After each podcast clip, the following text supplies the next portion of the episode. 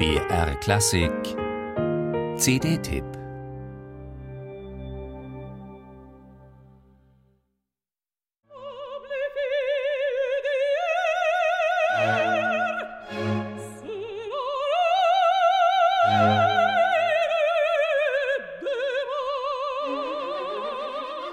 Da spürt man wieder ihren archäologischen Ehrgeiz.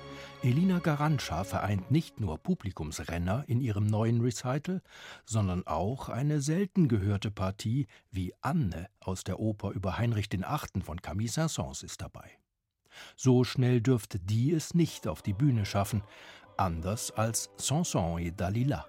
Im Terminkalender der Lettin, die ihr Repertoire gerade konsequent erweitert, ist die Philisterfrau schon bald als Rollendebüt vorgesehen.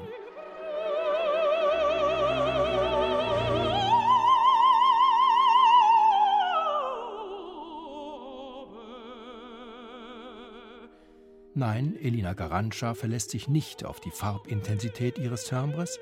Sie gestaltet den Text klug und mit einer Emphase, die jeden Gesangsfreund die Luft anhalten lässt.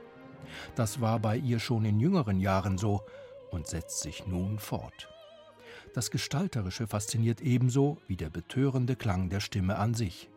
Raffinesse paart sich mit atemtechnischer Souveränität, dynamischer Abstufung mit kunstvoller Phrasierung. Eine Partie wie Charlotte in Massenets Werther, die uns auf der CD auch begegnet, enthielt für die Interpretin ja früher schon dramatische Momente.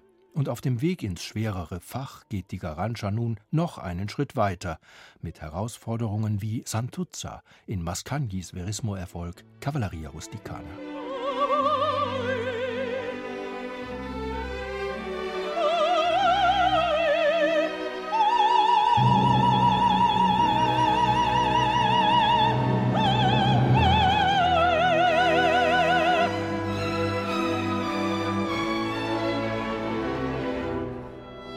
Ein gutes Dutzend Opernarien sind hier versammelt. Aus Adriana Le Couvreur von Francesco Cilea sind es sogar zwei verschiedene. Neben der Mezzopartie der Fürstin Bouillon auch die Primadonnenrolle der Adriana. Da demonstriert jemand also den Umfang der Stimme, die Flexibilität und Wandlungsfähigkeit. Die berühmteste Sängerin Lettlands hat mit Claudio Abados dirigierendem Neffen Roberto einen sensiblen Begleiter an ihrer Seite, einen Mann mit kapellmeisterlichen Tugenden. Er weiß, dass sein Orchester bei diesen Komponisten nicht zu gleichförmig klingen darf, wenn es interessant sein und interessant bleiben soll.